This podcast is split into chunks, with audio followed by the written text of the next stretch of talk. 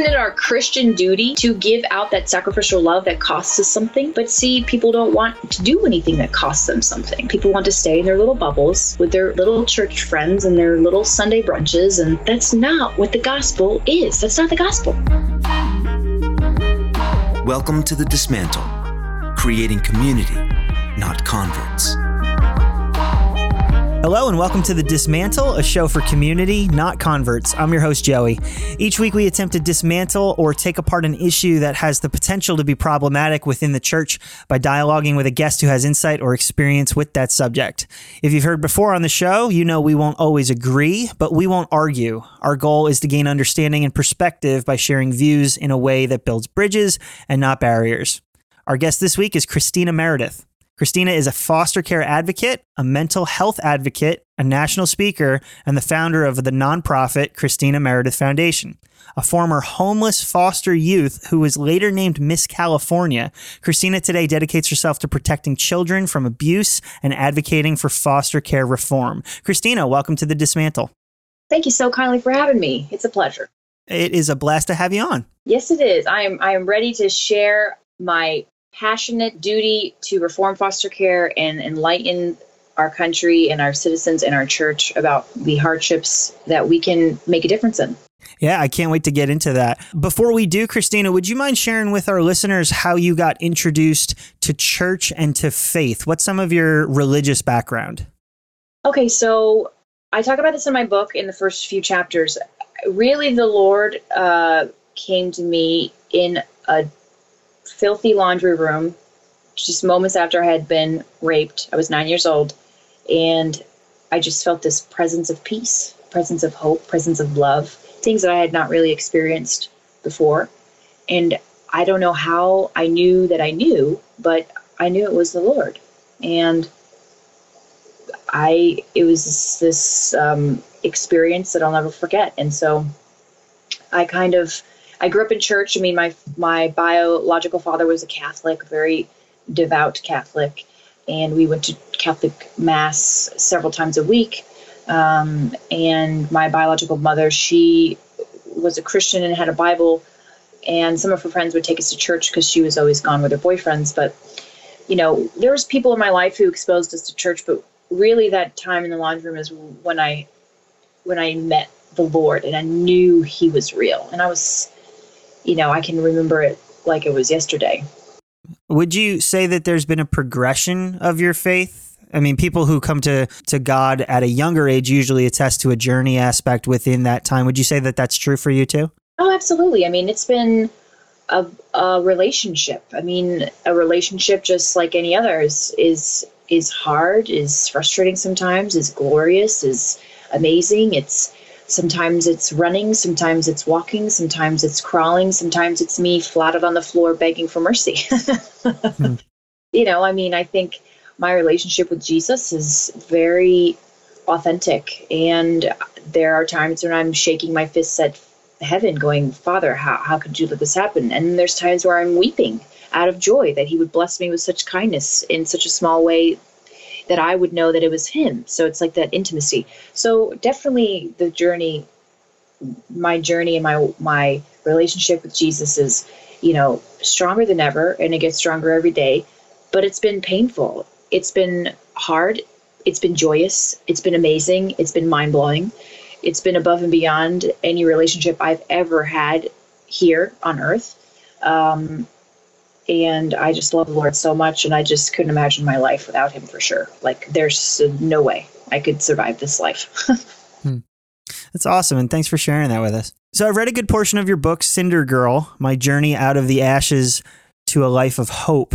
And it is heart-wrenching to read, uh, let alone to talk to you, knowing that this is your life story. But throughout your childhood, your parents were investigated by social services at different times, and you go to great detail and vulnerable detail, I might add, to describe the verbal, physical, and sexual abuse that was going on in your home. Why do you think it took so long for someone to recognize that situation? Well, first, I'd like to say that that's a mild version of the actual true story because legally I wasn't allowed to say more than that. I think it took so long because when my mother left my father, for the lawyer for the sheriff's department, he had, you know, power and authority in a small town, and that's a very real thing. And so I think, you know, once they put my father in jail unconstitutionally and on a trumped-up charge of spousal abuse, it was very easy for them, my mother and her second husband, to get away with abusing us because he had so much power and authority as a lawyer for the sheriff's department. Um, so I think that's why it went so many years of of not being tended to. Because what, I mean, if at one point, you know, Herman was running for judgeship, and in a small town, that's a very serious deal. And I, th- I just think, again, I think corruption in small towns is, is an issue. Maybe not a deep-seated one in our country, but it's definitely, it definitely happens. And I think, especially when it comes to children, there's a lot of people that would so easily turn a blind eye, because who wants to get in that mess, especially with eight children on the line? I mean, let's talk about how overwhelming that could be, you know? So I think it went un, uncared for for so many years because it was just easier. It was easier to turn away. And if you study psychology on any level, they'll tell you that human nature is it's easier to look away. You think someone else is going to take care of the problem. Now, you lived for years without hearing your real name as a child. Oh, yeah. My mother called me every name other than my name. and, and, you know, she would force, she would abuse my siblings into abusing me by not allowing them to call me by my name, you know? And I think the vindication is what the Lord is doing now. I mean, my name is about to be a national, you know, nationally known name. And that to me is just his kindness, his mercy on my on my weary, wounded heart. You know, he's he's so kind to just allow people to know my name. And that that's what it means to me, because if you go years with having people call you things, and, you know, I mean, the names were so horrific, you tend to think that, like, what's wrong with me? Am I a monster? Am I a demon? Am I a whore? Am I am I stupid? Am I a slut? I mean, and these are all things I'm thinking at nine years old, ten years old, eleven years old.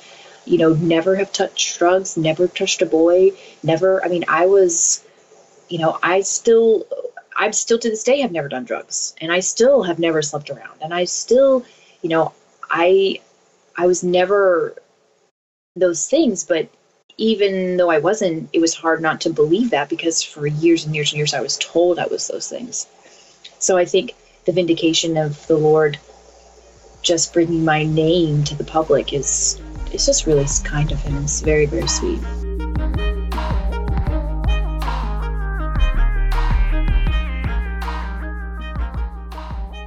That's uh, pretty badass of God to do that. Right? I mean, seriously, he's so, he's so kind. I mean, I wish people knew how tender he was in I mean, he's so tender and he's so gracious. It's just unfathomable to me that that people don't know the love of Jesus, that the love of the Father is real and it's for them. I mean, I'm a hot mess. I'm a hot mess like everybody else. Yet the Lord loves me. The Father loves me. Jesus loves me. I'm filled with the power of the Holy Spirit. I am chosen and appointed. It blows my mind that he would choose me. Like, are you kidding me? I I have no wealth. I have no family st- stability. I have no recognition of name. I grew up abused in poverty. I was homeless. I mean, I don't have, I have nothing. I have nothing. Why, why would the girl, why would the Lord choose a girl like me? Because of his tender mercies. He would pull the underdog up by her britches and, and put her on a lampstand. Because then no one could say anything other than, wow, that's got to be God. Right. You know, it can't be me. I have no accreditation. Do you have any ideas or clues about why your mom would single you out in, in that nature from your other siblings? Oh, yeah. I mean, I've been, I have been in therapy for years and years and years. And, you know, my therapists, all my trauma therapists were so incredibly brilliant and, and so gracious to me. And they all said the same thing. She was projecting, because my siblings all looked like my Guinea father. Dark hair, dark eyes, dark skin. And then there's me, blonde hair, blue eyes, light skin. And my mother is fair skin with, with light green eyes. And so out of all of the children, I most resembled her. I mean, I when you look at family photos, I stick out like a sore thumb. You're looking at a, a, a fam, a, an Italian family, and then there's me. And so, you know, I think my mother was abused horribly as a child. And I just, I genuinely believe that she just projected onto me the hardship and the hatred she had for herself because of what she endured. Unhealed trauma is a real thing, and it's a vicious cycle. And it can be passed down from generation to generation, which is why I endeavor to work tirelessly to break the cycle of poverty and abuse. So I think she chose me because I resembled her, and it was, it was, I reminded her of herself, which could have been painful. Now, you say in your book that you haven't seen your mother in years. I have not seen her since that Thanksgiving day. Do you have a relationship with any of your other family members? Yeah, my some of my siblings I talk to quite frequently. The oldest, Raylin, I talk to her, gosh, every day. She is my biggest supporter. She's my one of my best friends. Her and her husband are just so gracious and so kind. And um, yeah, I mean, Raylin has just been, she's been such a source of of healing for me, and me for her. And you know, the relationships are still hard with some of my siblings because they're very close to my biological mother, who's, you know, I haven't seen. So it, it's a it's a hard road, but it's okay. I mean, I allow, I just allow my siblings to do what feels good for them, because I understand that we grew up in so much trauma that triggers are a real thing, and, and whatever makes them comfortable and whatever makes them happy is what I want for them, right? You know, so it's hard sometimes. It is, it's very hard to have relationships with them, because here I am, thirty years old, and I still feel like an orphan. Yet I have multiple blood family relatives that are alive and well today. You know, so it, it, the struggle is real. That is absolutely certain. I mean, the family that I have, the fam, the people that I call family, they're not blood. They are those who have been in the trenches with me for the past decade or the past eight, five years, who have been supporting me in my endeavor to make a real change in our communities and our country. And so, absolutely, I think that is such a real struggle for people to to deal with every day. It's, I mean, family is not always blood, and that's just fact. I find more family relationships in the body of Christ. You know, my mentors and the three women that I pray with every day, that's family. You know, that's that I do life with them. You know, they pray over me and I pray for them, and they know my ins and outs, and they know my weaknesses and strengths, and I know their ins and outs, and I know their strengths and weaknesses. That's family. You know, that's reliable. If I was broken down in the middle of the night and I needed a ride or I needed gas, I would call them. That's family. Who would you call in the middle of the night if you were broken down on the side of the road? That's your family. Now, it must have been a radical shift from living in your car and working several jobs to survive to then being crowned Miss California. Oh, my. It's rags to riches. That's for sure. What was that like for you? Um, it was, it was beautiful and stressful. I think part of me still believed that I wasn't worthy of such a title, for one, and that I wasn't good enough to represent my cause. You know, here I am for years and years and years trying to make a difference in the world of foster care and in trauma care. And then I get this opportunity, and I'm I'm successful. And then the the insecure, you know, anxiety-filled, depressed-filled, terrified me is like, oh, I'm not ready. What did I do? How did I manage to do this? You know, and after a few months, I was like, no, I am ready. This is my what I was made to do. And I, I'm not terrified, and I don't have anxiety, and I can do this, and I'll be successful. And I, you know, again, I was cleaving to the Lord the entire time for him to give me strength. And part of me was just not a quitter. I'm not going to quit on myself. Even if I'm scared, I'm going to I'm going to push through the fear. And I think that's helped me a lot, because I tend to be, you know, definitely like Gideon. Several other people in the Bible who are terrified, and the Lord's like, hey, don't be afraid. And I'm like, uh, I'm I'm pretty sure I'm not going to do that because it's too scary. And the Lord's like, nope, don't be afraid. I'm with you. Be courageous. And I'm like, nope, pretty sure that's not what you have for me. Let me just stay at home and work from home and be quiet and make pies for my neighbors. And the Lord's like, nope, that's not what's going to happen. And so I think, you know, the adjustment from being homeless and destitute to being crowned Miss California and doing what I do in the beginning was a shock. It was like a culture shock for, for me. And,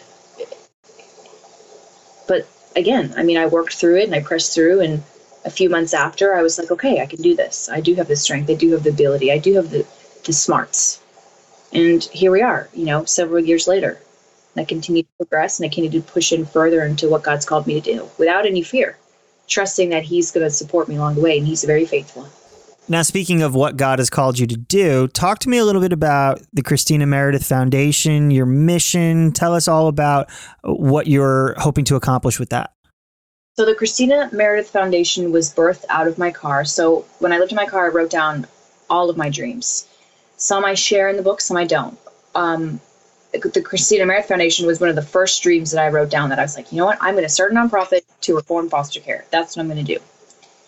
And my nonprofit has a one, three, five, ten, and fifteen-year plan. And my board of directors are also, again, they're brilliant and they're so supportive. And our first, you know, thirty-six, seventy-two months is all about advocacy and awareness, which is what I've been doing for the past few years anyways, to raise, so we can raise more funds. And then after that thirty-six to seventy-two months, depending on how well we are stable financially, we will put boots on the ground in cities and build half facilities with wraparound services to provide foster care kids and foster care young adults with everything that they need to be successful, like they had a stable family to go home to every day. And from dentist dentist appointments to, you know, learning how to write a checkbook, to learning how to write a resume, to what to wear to resume. You know, there's rules. If they, they can only stay for twelve to twenty-four months if they're full-time school or full-time job. We'll have separate housing specifically for parents, the young moms and dads who have children. They will have daycare provided for them so they can complete, you know, their obligation for school or work. And we will offer them twelve to twenty-four months of transitional, semi-permanent housing and help them get on their feet so they can go out into the communities, to include full-time trauma care. That's mandatory. Everyone who's there has to have trauma care, to allow them to come back into society instead of the welfare and the prison system. They're breaking those, those bonds that have cursed them their whole lives, and they're giving back to the community, and they're, you know, getting a mortgage, or they're getting rent, or they're getting a better job, you know, and, and that's the goal, is to really break the cycle of abuse and poverty and, and give these kids the opportunity that they deserve, instead of just, you know, eighteen or twenty to twenty-one, because some states have this new rule, foster to twenty-one, which is where they can stay in care to twenty-one. And I mean, to be honest, most kids bail ship because they're they're tired and they don't want to be around the system anymore. And so it's really kind of useless. But we will offer these young people a real safe place to find footing. And I think that's what makes our my facility nonprofit so different, is because I lived it, and because I knew I know what I needed, and I worked so hard for so long, and I was a good kid, and I didn't do anything quote unquote bad, and I still was suffering. And so I think the ability to give these kids what they need uh, relationally and professionally and um, mentally and physically, that will really improve our communities and improve our country as a whole. I mean, twenty thousand children age out of foster care every year and are homeless. eighty percent of those kids end up in end up in the prison system. it's despicable, but no one wants to talk about that. That's something people either don't know or, or don't care to know. And it, it's an absolute travesty. So my hope is to, to really break those cycles and to really give back to our communities, allow these kids a real shot at a real life. And I always tell them when I go speak to these group homes or juvenile detention centers or, you know, communities and schools is a big program that I speak with. And I mean, wherever, I always tell them, what do you dream of being? And these kids dream so big. I want to be a doctor. I want to be an astronaut. I want to be a teacher. I want to be a wife. I want to be a police officer. I mean, their their dreams are just like every other kid, beautiful and big and just awesome. And I tell them, you can do that. The only two things you need are good grades and a good attitude. And you should see their faces when someone tells them that they can accomplish their dream, like they've never heard it before. Like no one in their life has ever said, hey, you can do what you want to do.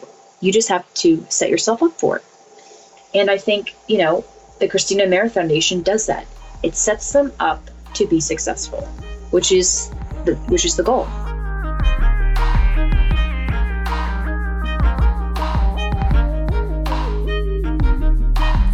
One of the things that you mentioned and I think stands out in your book is how all the systems that are supposed to protect children failed you personally. Yes. Oh, they did. I mean, the system that failed me is a system that I have endeavored to change. So children don't have to endure the suffering that I endured. If the first abuse report was, was, you know, paid attention to and was really investigated and was a, was done thoroughly, I don't think I would have endured the years of rape and abuse that I did. But, I mean, obviously that's not my story. I think anything that I can do to spare a child or a young person from enduring any type of physical, mental, emotional suffering, that's what I'm called to do. That's part of my mission. Now, like you just mentioned, early intervention could be one of these things, but what kinds of changes do you think specifically need to be implemented into these systems to make sure that your experience isn't repeated? The number one thing that I think will drastically improve a child's ability to heal and be rehabilitated back into a healthy society and community is mental health care. Trauma therapy specifically. Trauma therapy should be mandated for every child in foster care until they are aged out. I know some states do trauma therapy on the initial um, day that they're pulled out of the home because, of course, being pulled out of the home is very traumatic. And they do trauma therapy maybe a few times um, during the, the separation from the parents or the mom or the dad and, and the reunification. But it's not permanent trauma therapy. It doesn't stay with that child until all of the storm calms down. It certainly doesn't endure after they've been reunified with their family, which just because a child has been reunified with their family does not mean that they're whole and healed and no, no, no. Like, so I think trauma therapy is, is absolutely essential to be mandatory for foster care children for years in order to heal from those types of wounds. The second thing I would say is, you know, I talk about this in my book, is how R O T C pretty much saved my life as as a young person, as a high school student. I think foster care, it should be encouraged, if not mandatory, to place high school students in J R O T C programs.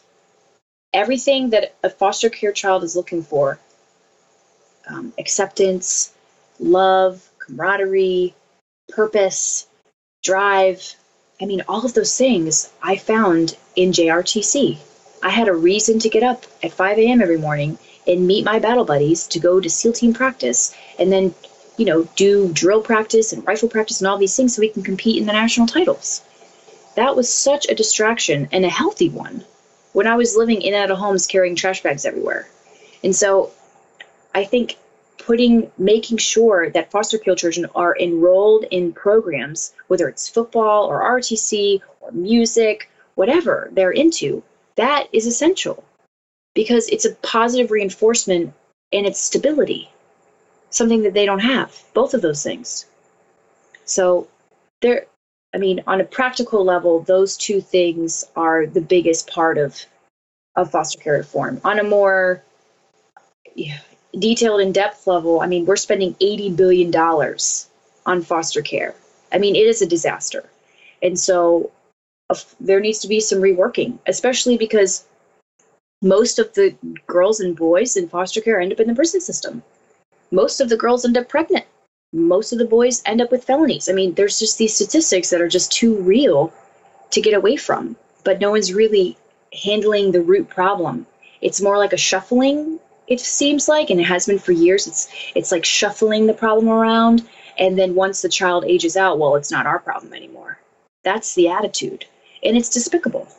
So there's a lot more, of course, in depth and in detail, but right off the cuff, those are two practical things that can help children really, you know, heal from their wounds and and end up being positive, productive adults in their communities. Now, a lot of this type of work, whether it's foster care or uh, family intervention, a lot of that comes from nonprofits such as yours mm-hmm. and, and similar uh, endeavors. In your experience, your personal experience, what's been the response to the foster care epidemic from the church? Recently, in the last year or two, I have listened to the hearts of some prominent church church people, I guess is the name you would call them. And I think it's been positive. But also I think that there's still so much more we should be, be doing. I mean, foster to adopt should be the church's motto. If every church in America adopted foster care children, there would be no more foster care children. There's half a million children in foster care. If all the churches in America decided today's the day that we say no to unwanted children, then it would be over with. Half a million children is not, I mean, it's a lot, but compared to the body that dwells, that supposedly dwells within the United States of America, that's nothing. So to me, it's, I mean, yes, there's some movement, and it's positive movement where people are actually being, starting to be aware of the, the foster care crisis, but it's not enough. I mean, we really need to get serious about taking care of our orphans and not just say, you know, well, I give to this nonprofit, or, oh, it's too hard because I have kids, and, uh, you know, all the excuses you make. There, there's no reason to not aid and take in these children as as our own. I cannot wait to foster to adopt. It is like, I have a list of top ten things to accomplish that I cannot wait to accomplish. That's number two on my list. I won't tell you number one, in a few years I will, but I cannot wait to foster to adopt. You know, it's like, it's a gift. Will it be trying because the child has been traumatized and needs extra care? Well, yeah. Is it a sacrificial type of love, like a marriage? Well, yes, it is. But is it our, isn't it our Christian duty to give out that sacrificial love that costs us something? Yes, it is. But see, people don't want to do anything that costs them something. People want to stay in their little bubbles with their little church friends and their little Sunday brunches, and I go to my Sunday night Bible studies, and I'm being a good Christian. That's not what the gospel is. That's not the gospel. The gospel is messy. Do you, have you not seen the cross? It is violent. It is hard. It is sacrificial. It is suffering. It is messy. And that is what the body of Christ should be delving into, the messiness of life and hardship. And if that does not describe the foster care crisis, then I don't know what does. I mean, but that's just my thoughts. From a practical standpoint and and an application standpoint, what's something that you would say to, maybe it's your church, maybe it's a church, or just church culture as a whole, that would help us step into a better direction as far as foster care and, and aiding unwanted children? I think what I would say, and what I have been saying to the body of Christ and to everyone who will listen, is it is our duty as Americans to adopt and love these children as our own. It's in our, it's our American obligation to take in these orphans and to love them to a place of wholeness. Now, that's just our American, that's just as an American citizen, that is our duty. Now, as a Christian, As a Christ follower, as someone who says they have given their life to the Lordship of Christ, it is it is not only your duty, it is your it is your life to give yourself to another. It is your entire existence to sacrificially love another, especially the orphan. And so my heart is to stir up a passion in the body of Christ and say, hey, we could fix this problem. And not only can we fix this problem, we can eradicate it to where there's, the foster care system is not a thing, because every child is immediately put into a foster to adopt home, which means every child who's pulled out of a home is placed into a system where they can be adopted as sons and daughters, and they can have mothers and fathers in a stable home to grow up in. And they can have a real opportunity of, of living their best life, the life that God has called them to. And so it is my absolute hope that the Church of Christ would dive deep into what we have been called to do as believers and say no to self-preservation and self-security and, and self, and say yes to self-sacrifice, selflessness, and pouring out your life for the betterment of another. It's powerful, Christina, and, th- and thank you for sharing that with us. As we wrap up our time, where can people connect with you? How can they learn more about the foundation, and tell us about your book? So, so I get super passionate when I talk about this, because it's such a, it just means so, it's everything to me that people realize the struggles that these kids go through, and that that that you can really make a difference. You can really change the life and the trajectory of a child. And it's just, I just get super passionate about it. So I apologize if I'm so, if I'm too overzealous. If you weren't overzealous, I'd have more concerns. Well, thank you. I appreciate that. Uh, it's easy to connect with me. I'm, I'm on Instagram quite a bit. Uh, that's my biggest platform. It's Christina Meredith U S A. And then I have Facebook, uh, which my team is not as active on, but I think that might change soon. It's it's under Christina Meredith. And then I have a website, christina meredith dot org. You can find out all about my book and, and nonprofit on there. And uh, I do I write some blogs. I'm actually putting two new blogs up next week uh, as the tour starts. And, you know, my book comes out uh, worldwide. It's pretty incredible, and I'm blown away that the Lord would do that for me. You can order it if you go to my uh, my website, christina meredith dot org, and click on Cinder Girl. There's a link to every, to not every, but most companies, uh, bookstores or whatever, they're they're selling it. Um, you go to Amazon, Barnes and Noble's, Christian, iStore, iTunes, all that jazz. Um, and, you know, you can follow my story. And I'm really excited. The Today Show is is coming on Thursday to film me for the day. And then I'll start the tour Tuesday morning on the day of the book release on the Today Show at nine a.m. So y'all can look for that and a handful of other live shows. And um, I'm just really excited that God's using me and, and um, he's allowing me to be on the lampstand. It's it's it's humbling and it's weighty. So I'm I'm excited. That's awesome. And we'll make sure we list all that in the show notes. But again, for, thanks for coming on the show. Yes, of course. It's my pleasure. And that wraps up this episode of The Dismantle. During the month of March, we're supporting the Christina Meredith Foundation. Every rating and review that you leave for the podcast turns into a dollar that we donate towards foster care reform. You can leave those in the Apple Podcast app, on iTunes, or on Facebook. You can also connect with us on Instagram. And until next time, don't complain about the things you're not willing to change. You've been listening to The Dismantle, creating community, not converts. Visit us at dismantle pod dot com.